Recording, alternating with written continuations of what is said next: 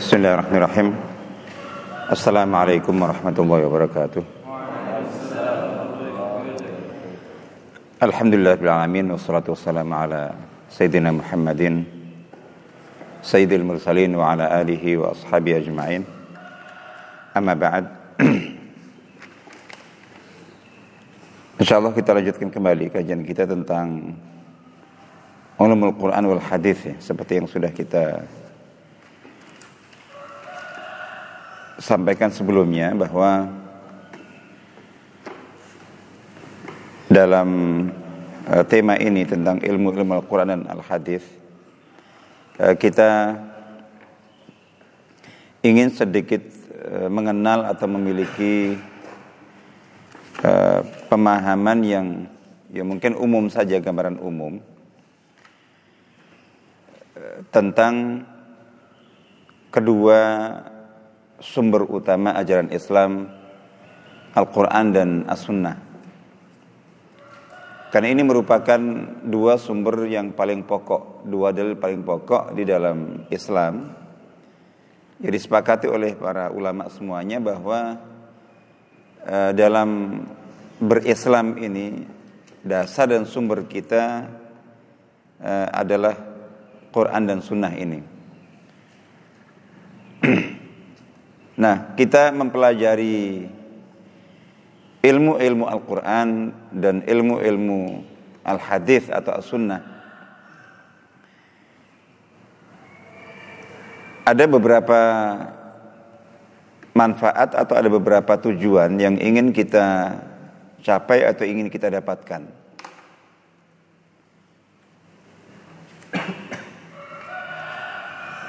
Yang pertama secara umum sifatnya ya tentu untuk menambah wawasan keilmuan kita itu sendiri. Itu di satu sisi. Di sisi yang lainnya harapannya dengan kita mempelajari ulumul Quran dan ulumul hadis atau ulumul sunnah ilmu-ilmu Al-Quran, ilmu-ilmu Al-Hadis itu diharapkan akan semakin menambah uh, tingkat keimanan kita dan tingkat keyakinan kita akan kedua sumber ini. Jadi bagaimana kita belajar tentang ilmu-ilmu Al-Quran, tentang ilmu-ilmu Al-Hadis ini yang harapannya atau orientasinya itu untuk semakin me menambahkan keimanan kita dan keyakinan kita eh, kepada kedua sumber ini itu sebagai eh, rujukan.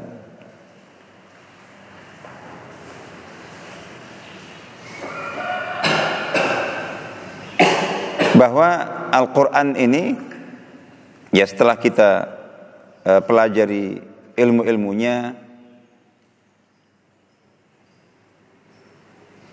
itu kita semakin ini semakin apa semakin ya ibaratnya seperti ungkapan e, tidak kenal maka tidak sayang.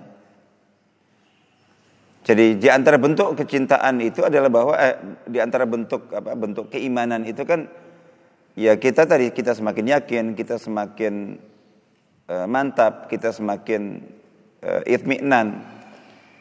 Artinya bahwa ya kayak kita ketika menempuh sebuah perjalanan e, menuju ke satu tujuan e, ketika kita tahu kita gitu, bahwa tentang ciri-ciri tentang tanda-tanda jalan yang kita tempuh dan memang itu yang akan mengantarkan kita ke tujuan itu semakin yakin kita. Jadi Oh iya, memang jalan apa itu menuju ke sana itu e, dari informasi berbagai sumber memang ini tandanya melewati ini arahnya ke sini. Artinya itu itu tujuan kita untuk e, apa mempelajari meskipun seperti yang sudah kita sebutkan bahwa karena keterbatasan dan juga apa itu bidang kita itu ya sifatnya umum saja. Tapi intinya itu, itu tujuannya. Harapan kita mudah-mudahan seperti itu. Jadi jangan sampai malah sebaliknya nanti kita mempelajari. Jadi seperti itu nanti tergantung bagaimana cara kita mempelajari. Ada yang mendalami ilmu Al-Quran, ilmu-ilmu al-hadis itu itu justru semakin ragu. Jadi ya seperti ini nanti faktor penentu utamanya mungkin dua hal ya. Yang pertama motivasi. Ya kayak orientalis misalnya ketika mempelajari ada di antara mereka yang menguasai ilmu Quran mereka kuasai, ilmu hadis mereka kuasai, bahkan Quran hadisnya mereka kuasai. Tafsir-tafsirnya, syarah-syarahnya. Tapi niat awal sudah memang begitu. Jadi karena ini tidak mereka imani, mereka tidak mereka yakini, dan itu logis sekali, normal gitu. Jadi mereka mempelajari sesuatu yang yang mereka tolak aslinya mereka ingkari. Tentu yang e, secara sengaja nggak sengaja itu memang seperti itu. Belajar itu untuk mencari celah. Kesalahannya apa, kekurangannya apa. Gampangnya begini saja, antum e, salah seorang di antara kita ketika menyikapi atau melihat orang yang coba yang dibenci dengan mengenal orang yang dicintai dari sisi motivasinya jadi gitu. Dia pengen tahu. Itu apa ya? Jadi otomatis gitu ketika yang sedang kita mau pelajari, kita kaji itu itu orang yang sangat kita benci. Itu sudah memang bawaan orang, akan kita akan mencoba karena nggak sengaja. Tapi nyari-nyari kekurangannya mana, kesalahannya apa, kejahatan yang bagaimana. Dan nggak suka ketika menemukan yang yang agak baik gitu atau yang bahkan yang baik. Kita lewati, kita upayakan untuk kita tutupi.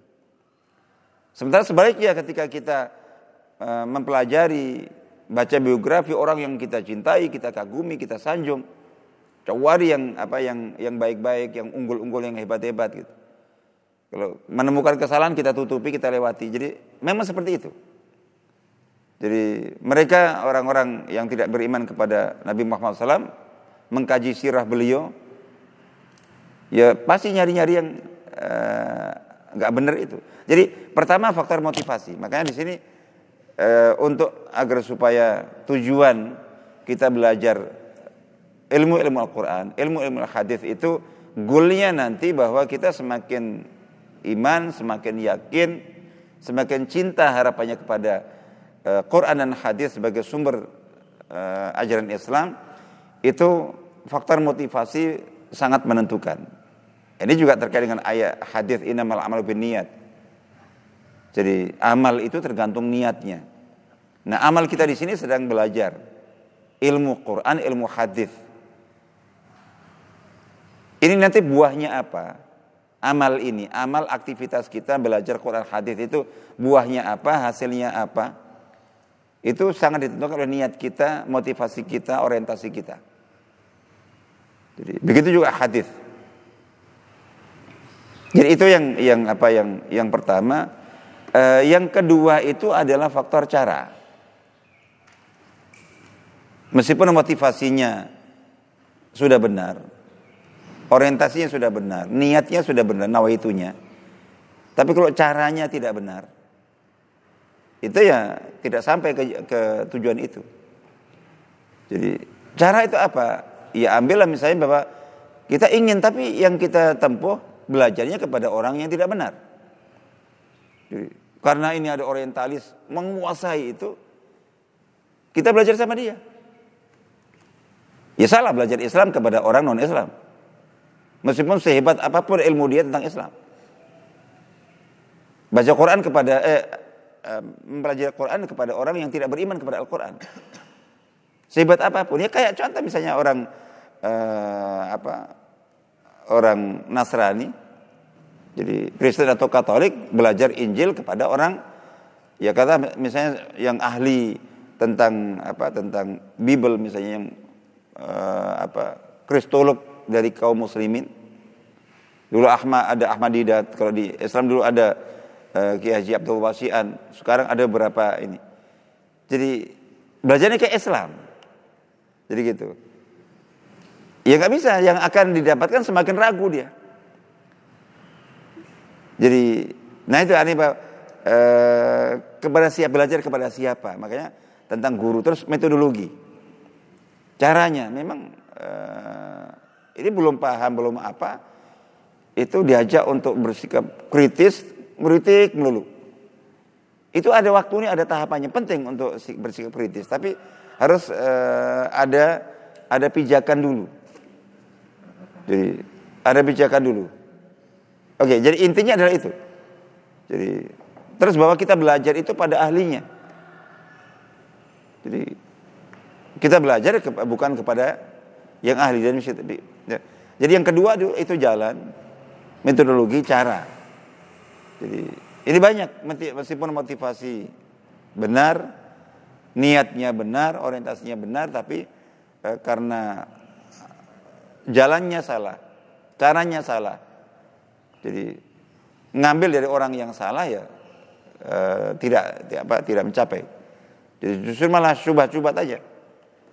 Jadi hal-hal yang menanamkan keraguan yang disampaikan. Jadi itu. Baik, jadi eh, tadi kita sebutkan bahwa tujuan kita belajar ulumul Quran, ulumul hadis yang pertama adalah eh, tujuannya semangatnya adalah untuk semakin meningkatkan keimanan kita, keyakinan keyakinan kita kepada uh, Quran dan hadis ini. Dan untuk itu sarana utamanya ada dua. Yang pertama dengan kita menata hati, menata niat, menata motivasi, menata orientasi kita. Nawa itu kita. Yang kedua adalah cara, metodologi. Termasuk di situ adalah kepada siapa Ini terkait dengan dengan tujuan atau goal atau hasil yang pertama yaitu bahwa harapannya kita uh, kita ini kita semakin bertambah iman dan keyakinan kita kepada Quran Sunnah. Uh, yang kedua, ini juga mungkin buah atau bagian dari yang pertama, yaitu uh, keyakinan atau semangat kita kalau kita ingin berislam secara benar, itu mutlak harus merujuk kepada Quran dan hadis. Kalau tadi iman dan keyakinan secara umum. Nah, salah satu buah utamanya adalah bahwa uh, harapannya kita akan semakin kuat keyakinan, semangat dan, dan komitmen bahwa seseorang tidak dikatakan berislam dengan baik kalau tidak jelas rujukan Quran hadisnya. Jadi gitu. Jadi berislam tidak bisa opo jari. Jadi katanya begini kok. Atau dari kebiasaan. Ya ini sejak kecil ya saya dapat Islam ya begini ini. Oke itu dari awal. Tapi setelah itu kita koreksi. Jadi itu, ini bahwa termasuk di antaranya adalah bahwa eh, kita akhirnya peka, kita akhirnya ah, berusaha untuk uh, bertanya ulang. Betulkah cara kita berislam, cara kita memahami Islam, cara kita mempraktekkan Islam, atau cara kita menyampaikan Islam, atau Islam yang kita kita pahami, kita praktekkan, kita sampaikan selama ini udah benar. Karena Islam yang benar itu Islam Quran Sunnah. Jadi itu.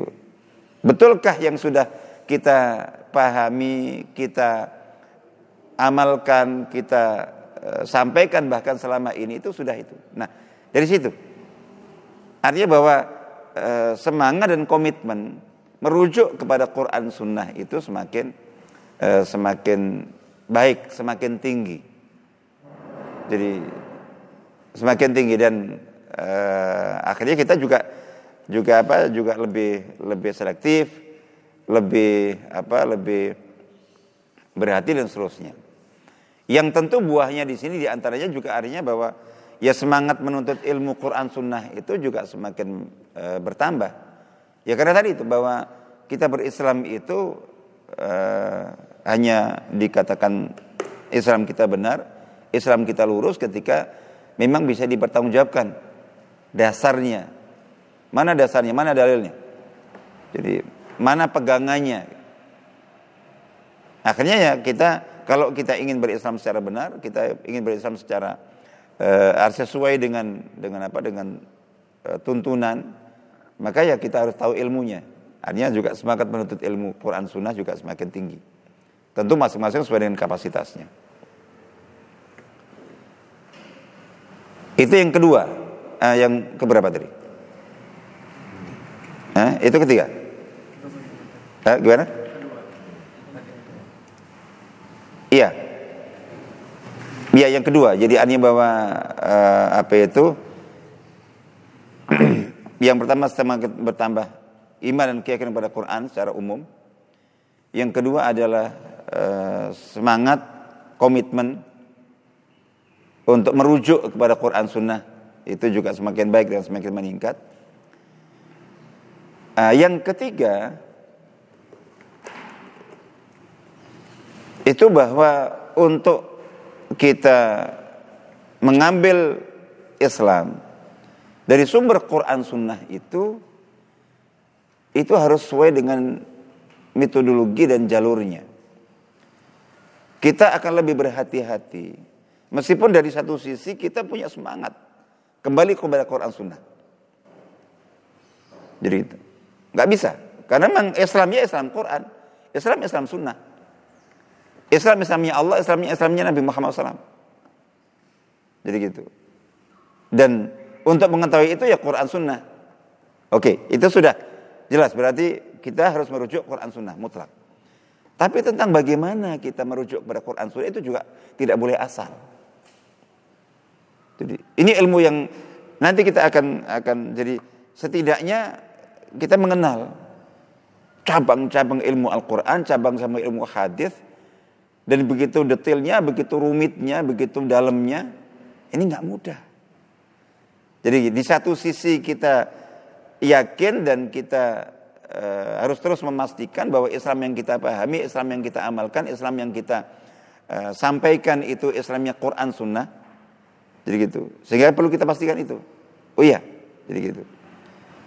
Tapi untuk kita mengambil Islam, baik dalam konteks pemahaman, dalam konteks pengamalan dalam konteks e, dakwah itu juga tidak boleh asal. Ini perlu spesialisasi. Jalurnya itu. Jadi ada sini dua. Pertama bahwa ilmu memahami Quran dan Sunnah. Ilmu untuk kita mengambil rujukan dari Quran Sunnah itu itu harus kita ambil dari ahlinya. Makanya fasalu ahla dzikri in kuntum la ta'lamun. Bertanya bertanyalah kepada ahli ilmu jika kalian tidak tahu. Ahli, ahli ilmu siapa? Tergantung ilmu apa yang kita mau tanyakan. Jadi kalau ini ilmu kimia ya kepada ahli kimia. Ilmu fisika kepada ahli fisika. Ilmu bangunan kepada ahli bangunan. Sampai ini ilmu tentang gali sumur, buat sumur ya kepada tukang sumur. Jadi ilmu tentang listrik ya kepada ahli listrik, PLN, dan begitu seterusnya. Tergantung ilmu apa. Nah begitu juga ilmu Quran. Ya tanya kepada Al-Quran. Bukan kadang tanya tentang Quran kepada ahli fikih saja kadang nggak tepat ketika ahli fikihnya bukan ahli Al-Quran juga. Ini ulama, iya ulamanya dia ulama fikih.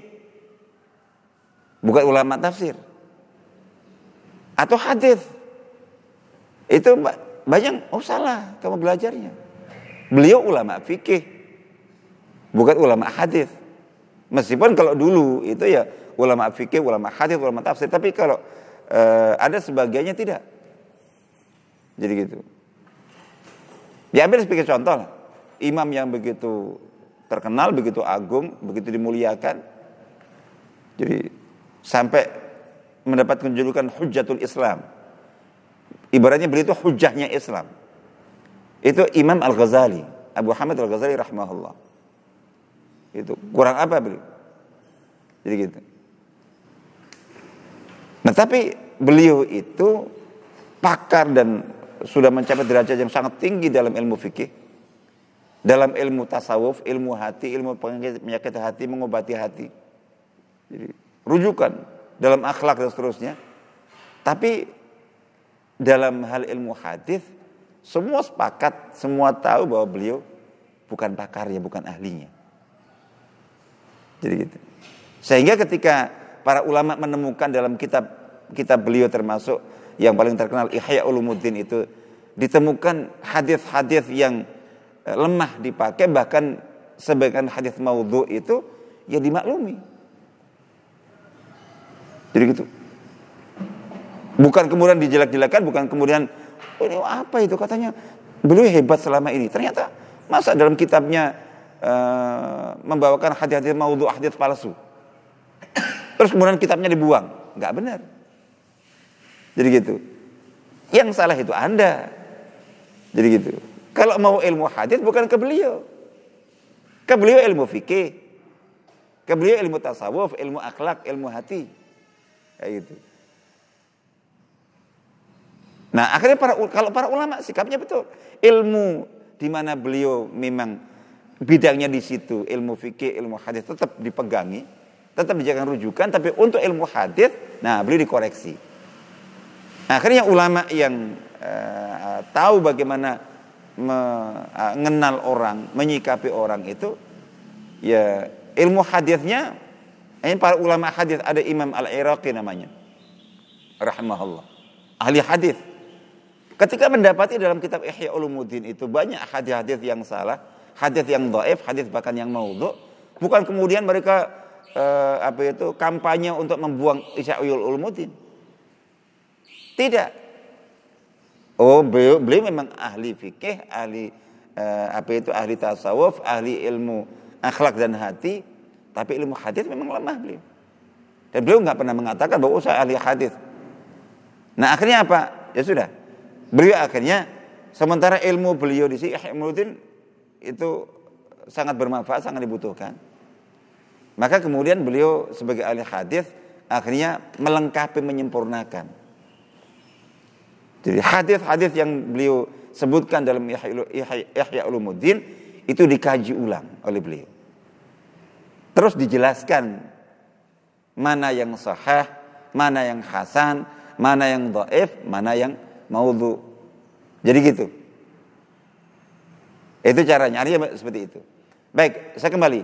Jadi artinya bahwa uh, setelah kita semakin beriman dan semakin yakin uh, tentang Quran Sunnah sebagai sumber dan pedoman ajaran Islam, yang kedua uh, kita semakin semangat dan punya komitmen.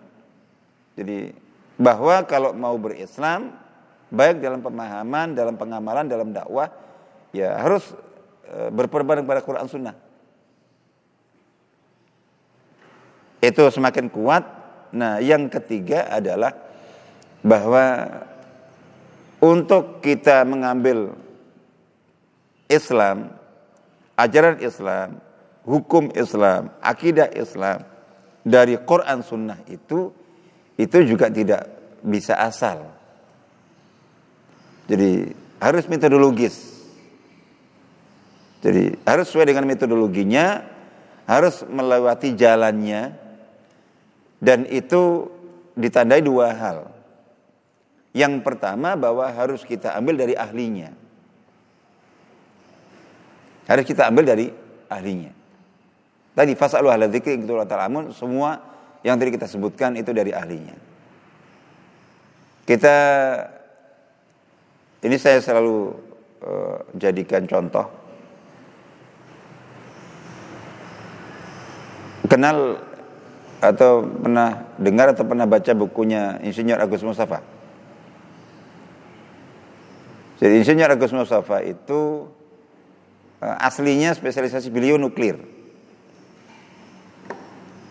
Terus Beliau sempat jadi lama jadi wartawan sehingga penulis.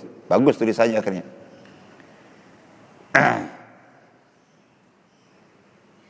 Terakhir beliau masuk ke bidang keislaman. Banyak nulis tentang Islam. Nah, tapi e, tidak sedikit dari buku-buku beliau yang akhirnya kontroversial. Mulai dari judulnya sampai isinya. Salah satu yang paling kontroversial itu adalah tentang buku beliau yang berjudul ternyata akhirat tidak kekal. Di situ menegaskan bahwa Quran eh, bahwa akhirat itu tidak kekal, akhirat itu akan fana. Padahal ya mungkin ilmu ilmu ibtidaiyah ya, ilmu sanawiyah, ilmu SD SMP yang selama ini diajarkan bahwa ayat-ayat Quran tegas mengatakan orang-orang yang masuk surga semoga kita semuanya termasuk dalamnya itu ditegaskan khalidina fiha abada. Yang di surga itu kekal di dalamnya selama-lamanya. Yang ngantuk-ngantuk yang ini kalau yang kuat ambil wudhu atau di anu disegerin wajahnya. Jadi kekal di dalamnya selama-lamanya. Ya di neraka, naudzubillah mudah-mudahan Allah taala menyelamatkan kita, itu jadi dikatakan khalidina fiha abada. Tentang bahwa surga kekal, yang di surga kekal, neraka kekal, yang di neraka kekal, akhirat kekal, itu sudah menjadi akhir yang disepakati 15 abad dari insya Allah sampai hari kiamat. Tiba-tiba di abad 21 sekarang ada eh, seseorang yang bukan ahli, bukan ulama, bukan pakar, bukan ahli tafsir, bukan ahli akidah, bukan ahli hadis, nulis buku dan membuat uh, statement yang begitu dahsyat bahwa ternyata akhirat tidak kekal. Seolah-olah ingin mengatakan bahwa selama ini saya membaca Quran mengatakan akhirat kekal. Quran mengatakan uh, apa itu? Jadi surga kekal, neraka kekal. Tapi setelah saya pelajari ternyata akhirat tidak kekal. Itu kan sama dengan mengatakan apa? Ternyata Quran salah kan gitu kan. Selama ini yang saya katakan dalam hadis diyakini para ulama itu itu terus ternyata seolah yang ingin mengoreksi bahwa ternyata uh, Nabi salah, ternyata para ulama ijma berabad-abad itu salah. Nah, celahnya dari mana kok sampai sedahsyat itu? Itu nggak metodologis. Jadi kalau saja beliau mau eh, apa membahas masalah ini secara metodologi, metodologi itu apa? Ya kita pertama adalah kita merujuk kepada ahlinya. Karena ini bab tafsir. Beliau pakai, oh, eh, beliau nggak pakai Quran, pakai. Di kitabnya itu hampir setiap halaman ada ayat Qur'annya. Jadi jangan kira terus kemudian diutak-atik enggak. Pakai Quran. Jadi gitu. Hampir setiap halaman ada ada kutipan ayat Qur'annya. Berarti merujuk kepada Quran. Nah, hadis yang minim memang. Itu udah udah masalah. Jadi hadisnya memang minim. Sehingga akhirnya kemudian ada syubhat seputar beliau terkait dengan sikapnya kepada hadis Nabi. Jadi gitu. Nah, Quran ada. Tapi kok kemudian sampai kepada kesimpulan yang sedahsyat itu. Sesalah itu. Jadi saya katakan sepanjang 15 abad belum pernah ada. Jadi satu kelompok yang paling sesat sekalipun yang pernah punya pemikiran itu.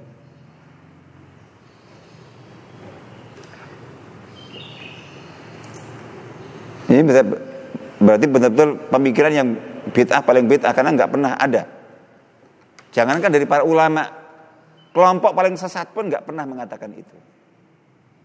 Jadi, yang sempat pernah muncul terkait dengan dengan akhirat surga neraka itu itu adalah tentang fananya neraka. Bukan fananya akhirat atau tidak kekalnya akhirat secara keseluruhan, tapi neraka itu yang akan fana. Tidak kekal berarti hanya neraka saja. Tapi surga tetap kekal. Itu pun itu yang pernah muncul dan itu pun disalahkan oleh para ulama. Kalau akhirat tidak kekal secara keseluruhan itu tidak ada. Itu muncul. Nah, mengapa kok sampai beliau terjatuh kepada kesalahan yang seperti itu? Karena tadi. Karena tidak metodologis. Bahas tafsir tapi tidak mau merujuk kepada ulama tafsir. Kalau beliau mau ke ahli tafsir, satu, dua, tiga saja cukup. Akan terjaga, tidak akan ada yang tidak ada satupun ulama tafsir yang muktabar yang menafsirkan Quran tentang surga neraka akhirat itu mengatakan itu. Yang kedua, ini tentang akhirat. Masalah akhirat itu masalah akidah. Karena masalahnya akidah merujuk kepada ulama akidah. Ulama akidah nggak terhitung jumlahnya sepanjang sejarah. Dari berbagai mazhab. Mazhab apa pun, salaf, kholaf, Asy'ari, Maturidi, non Asy'ari, Maturidi. Dalam bab ini tidak ada perselisihan sama sekali. Karena ini masalah prinsip. Kalau sudah prinsip, jadi kalau sudah masalah prinsip itu berarti tidak ada perbedaan antar para ulama itu. Dia itu silahkan mau mengambil, mau belajar, mau merujuk kepada ahli akidah dari mazhab apa pun. Satu saja cukup sudah. Tapi tadi membahas ayat Quran tidak merujuk kepada ahlinya yaitu ahli tafsir, ahli Al-Quran. Membahas ilmu akidah, bidang akidah tidak mau merujuk kepada satu pun dari ulama akidah. Ya nggak benar ya kayak tadi itu. Seseorang yang ingin cita-citanya dan inginnya itu jadi dokter masuk ITS. Jadi gitu. Padahal itu nggak ada jurusan ITS. Nggak tahu jurusan apa ini masuk, terus setelah lulus ngamuk-ngamuk, loh kok saya nggak jadi dokter? Ya gitu. Jadi, jadi seperti itu. Jadi ini yang kalau untuk tadi jadi bahwa uh, kita wajib merujuk Quran, kembali kepada Quran, merujuk hadis kembali kepada hadis. Iya. Tapi tidak bisa asal. Sebagaimana ilmu mana pun nggak bisa asal. Harus metodologis. Mengikuti metodologinya dan mengikuti metodologinya yang pertama tandanya adalah dengan fasalu ahla dzikri in kuntum la ta'lamun. Bertanyalah kepada ahli ilmu di bidang masing-masing jika kalian tidak tahu. Jadi gitu.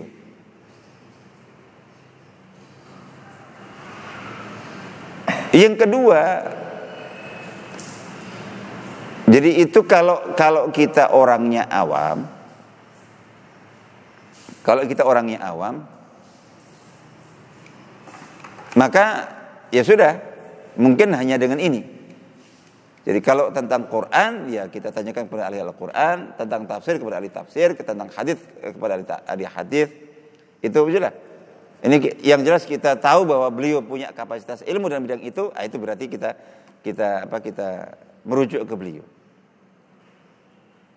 Selebihnya kita percaya kepada beliau bagaimana cara beliau e, menyimpulkan, memahami, menyampaikan. Intinya kita namanya orang awam. Tapi kalau kita e, sudah memiliki kapasitas ilmu yang yang apa yang yang lumayan, ya, yang e, setidaknya cukup dan memadai untuk bisa memahami dalil atau memahami penjelasan ulama tentang hukum berdasar dalil. Jadi gitu. Kalau yang pertama tadi orang awam, kemampuannya memang harus hanya taklid, niru, ya sudah. Yang penting pokoknya yang dia rujuk itu memang rujukan, memang ahli di bidang itu, punya kapasitas di situ. Jadi gitu. Detailnya seperti apa nggak tahu. Nah, kalau yang kedua ini dia sendiri bisa memahami dalil, bisa memahami penjelasan tentang dalil, bisa memahami alasan mengapa kok hukum ini begini, mengapa kok pemahaman ini begini.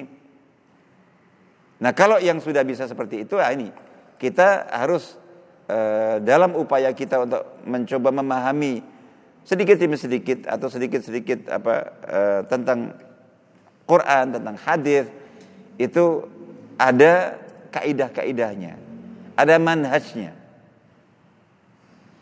Jadi bahwa ilmu misalnya kalau di dalam bidang tafsir Ilmu tafsir ini ilmu yang sudah baku. Hadis tertentu. Jadi saya sering mengatakan jangan pernah seseorang sekarang itu menerima Quran dan hadis itu mentahan. Para ulama salafus saleh, khalafus saleh dulu mewariskan kepada kita Quran hadis itu sudah matengan. Islam itu matengan. Maksudnya apa? Jadi penjelasan tentang tafsir, tentang tafsir ayat, penjelasan tentang maksud dan makna hadis itu itu sudah suatu paket. Jadi satu paket. Memang di situ mungkin ada perbedaan, perselisihan itu biasa. Tapi jangan pernah kita mewarisi hadis dari Imam Bukhari terus kemudian uh, tidak mau memakai syarahnya para ulama terhadap hadis itu yang sudah berabad-abad diwariskan kepada kita. Jadi lewat itu semuanya. Nah ini ada metodologi, ada manhaj, jadi ada syarat-syarat. Misalnya kalau untuk tafsir Quran salah satu mufassir itu ada. Jadi kalau kita mau menafsirkan Quran sendiri, betulkah bahwa kita sudah memilih syarat-syarat itu? Jadi seperti itu. Nah, jadi eh, setidaknya lah kita mengenali. Nanti kita akan sebutkan mengenali sebagian dari metodologi. Jadi untuk menyimpulkan sebuah hukum dari Quran itu bagaimana? Jadi metodologinya, alurnya, jalurnya, tahapan-tahapannya, memahami hadis itu untuk menyimpulkan hukum dari hadis bagaimana dan seperti apa jalurnya. Jadi soal itu itu. Ya. Nah ini ini eh, apa itu? Jadi tujuan kita motivasi kita dari mempelajari ulumul Quran wal hadis, ilmu-ilmu Al-Quran dan hadis itu itu eh, minimal tiga hal tadi itu. Jadi bahwa ya keimanan kita, keyakinan kita kepada Quran Sunnah semakin bertambah meningkat, itu harapannya. Bahwa nanti setelah kita belajar dulu kok kok nggak bertambah, ya mari kita evaluasi. Tapi yang jelas semangat kita itu ke sana, niat kita ke sana. Yang eh, kedua adalah ya semangat dan komitmen kita untuk kembali kepada Al-Quran, merujuk kepada Al-Quran. Berislam harus jelas dasar Quran Sunnahnya, itu juga semakin baik, semakin meningkat juga. Jadi kita juga akan lebih selektif secara umum menyikapi berbagai uh, perbedaan keragaman ini gimana sih? Itu kita salah satu parameternya ya mana? Yang rujukan Quran Sunnahnya, dasar Quran Sunnahnya lebih jelas dan lebih kuat secara umum gitu. Terus kemudian yang ketiga adalah bahwa untuk kita mengambil Islam baik dalam ilmu, dalam amal, dalam dakwah itu tidak e, boleh asal. Kita akan belajar oh iya, sedetil ini ilmunya. Sementara saya nol pudel nggak tahu satupun dari dari situ. Terus ini kan orang untuk bisa menguasai ini seperti antum ketika e, apa itu ya mencoba untuk untuk ya antum sekarang di bidang apa misalnya. Jadi mulai dari dari apa semester 1, 2, 3 dasar-dasar semua. Antum yang bar, masih bermulai dalam satu bidang terus kemudian antum e, membaca jadi untuk level ilmu itu bidang itu yang sudah tinggi. Jadi ini levelnya sudah yang S3 bahkan yang profesor mungkin nggak nyambung sama sekali. Jadi Nah dari situ kita mengakui, iya memang nggak boleh nggak boleh asal-asalan. Jadi dalam sekali. Nah artinya setidaknya bahwa oh iya bahwa memang e, tidak bisa asal, tidak mudah.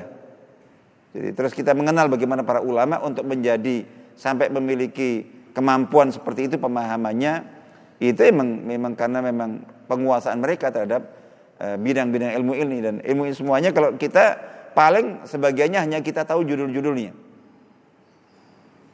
Tapi hakikatnya seperti apa? Prakteknya seperti apa ya itu e, butuh waktu kita bisa ulama dulu itu menghabiskan umurnya.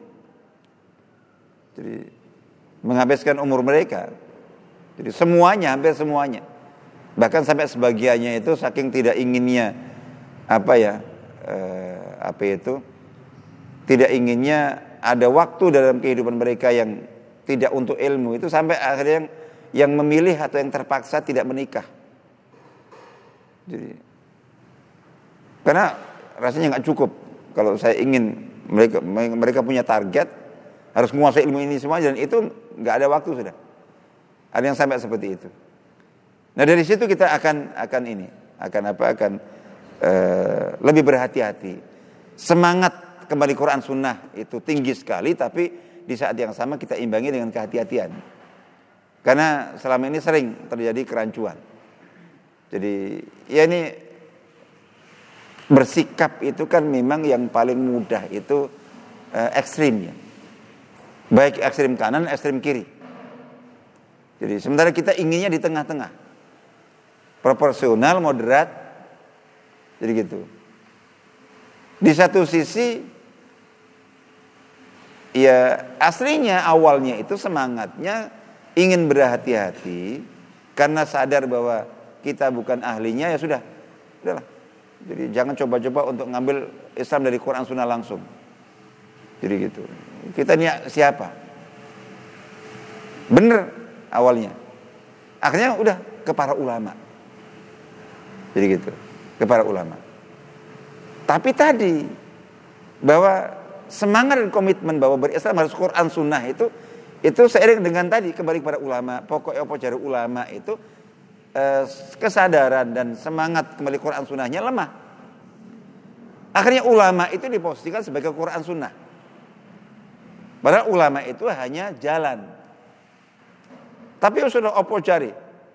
Jadi pokoknya terserah. Kayak gitu. Akhirnya bahwa e, kembali kepada ulama banyak di kalangan e, apa ya, di kalangan masyarakat ini yang akhirnya karena semangat dan komitmen kembali kepada Quran Sunnah yang lemah, itu akhirnya hilang Quran Sunnah itu. Ulama diposisikan sebagai sumber. Jadi beda, ini masdar. Tetap Quran Sunnah, tapi ulama itu jalan. Ulama itu jalan. Kalau ulamanya jalan, ada dua hal yang kita lakukan ketika Pertama memastikan bahwa memang ulama ini adalah ulama Quran Sunnah. Ulama yang kita tahu selama ini merujuk kepada Quran Sunnah. Jadi gitu. Pertama dari si keahliannya. Yang kedua bahwa uh, dalam kita menerima ilmu dari beliau itu tadi memang secara fakta saat menyampaikannya itu memang gitu. ini Qurannya, ini sunnahnya dan seterusnya begitu dan dijelaskan.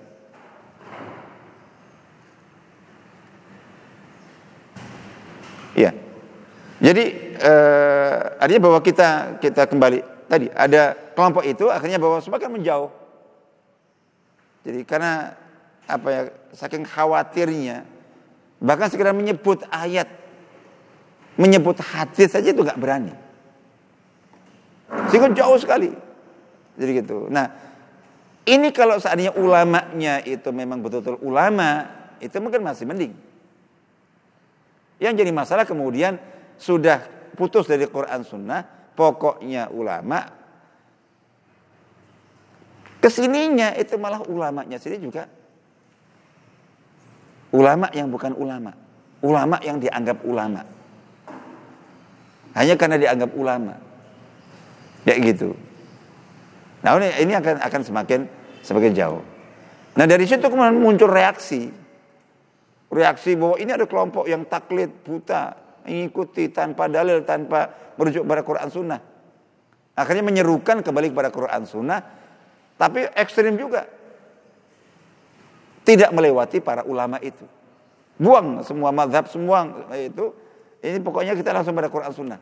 Membaca ayat seolah-olah ayat baru turun kepada dia. Membaca hadis seolah-olah seolah-olah hadis itu baru dia yang menemukannya. Tidak mau membaca uh, apa tafsir para ulama yang sudah uh, rinci sekali mempelajari tentang itu, tidak mau membaca penjelasan syarah para ulama hadis yang sudah mengkaji hadis itu berabad-abad. Nah, ini juga salah. Nah, kita memadukan di satu sisi kita sadar, uh, kita yakin bahwa uh, dan mewajibkan bahwa berislam harus Quran Sunnah. Kita harus kembali kepada Quran Sunnah. Tapi kembali kepada Quran Sunnah itu ada ada apa itu? Ada guide-nya. Jadi harus ada guide-nya, terus harus ada caranya, metodologinya seperti itu. Jadi insya Allah begitu. Nah di samping juga mungkin ya ini sisipan bahwa dengan kita mempelajari ulumul Quran, mengenal bagaimana bagaimana banyaknya cabang ulumul Quran dan ulumul hadis, bagaimana detailnya, bagaimana rumitnya. Jadi kita mengenal istilahnya saja, oh ini baru kenal ini. Ini seperti apa? Begitu dijelaskan dikit, oh ini bagaimana kita bisa memahami itu? Terus ulama itu menguasai ternyata. Itu kita akan akan uh, lebih bisa menghormati, lebih bisa menghargai, sama kan? Jadi ketika kita bukan ahli di bidang tertentu, terus kita tahu orang yang ahli menguasai kan kita uh, tentu akan hormat. Jadi, nah itu kalau kita ini kita kita tahu sedikit lah paling tidak sedikit sedikit kita tahu tentang betapa memang rumitnya, betapa memang tidak mudahnya menguasai ilmu ini. Tapi ternyata dia sangat menguasai. Oh, masya Allah. Kita uh, angkat topi, kita hormat, sehingga semangatnya uh, penghormatan kita kepada seperti, apa itu para spesialis, para pakar di bidang ilmu Quran dan hadis uh, yang yang apa yang kita tahu bahwa mereka memiliki ilmu ilmu itu, masya Allah. Jadi itu betul-betul menghabiskan uh, sebagian besar, kalau tidak dikatakan semua umur mereka, hari-hari mereka ya untuk ilmu itu, maka kemudian kita mau di sini. Ya, kita syukur. Nah ini yang yang tadi kita sebutkan bahwa dengan belajar ulumul Quran, ulumul hadis itu semakin kuat keyakinan kita uh, kepada Quran Sunnah itu salah satu dari sini. Bahwa bagaimana ceritanya kalau kita membaca kisah tentang para ulama, bagaimana cara mereka belajar, bagaimana ilmu yang mereka kuasai, yang kesimpulannya itu nggak masuk akal. Kok bisa mereka uh, punya ilmu seperti itu dan punya kemampuan seperti itu, punya kesabaran seperti itu? Ya ini Allah berarti. Jadi ini salah satu bukti yang paling kuat. Ini cara inilah cara Allah Taala menjaga Quran di sini. Jadi untuk menjaga Quran ini seperti yang Allah sebutkan dalam surat uh, Al-Hijr, "Inna nahnu nazzalna dzikra wa inna lahum lahafizun." Jadi dengan kita mengetahui betapa banyaknya orang-orang yang menghibahkan hidupnya itu untuk ilmu ini dan kemudian menguas dengan memiliki penguasaan yang begitu dahsyat yang bagi kita tadi nggak masuk akal. Kalau bukan karena Allah yang mengarahkan mereka, memberi kepada mereka, menyiapkan mereka nggak mungkin. Nah itu kita akhirnya semakin yakin insya Allah gitu. Baik saya kira itu insya Allah ini masih apa belum masuk. Jadi kita insya Allah nanti akan uh, lanjutkan. Ya, kita mulai sebagai gambaran umum. Jadi seperti yang sudah kita sebutkan kita akan mulai dengan ulumul Quran dulu. Jadi baru setelah itu kita lanjut dengan ulumul hadis.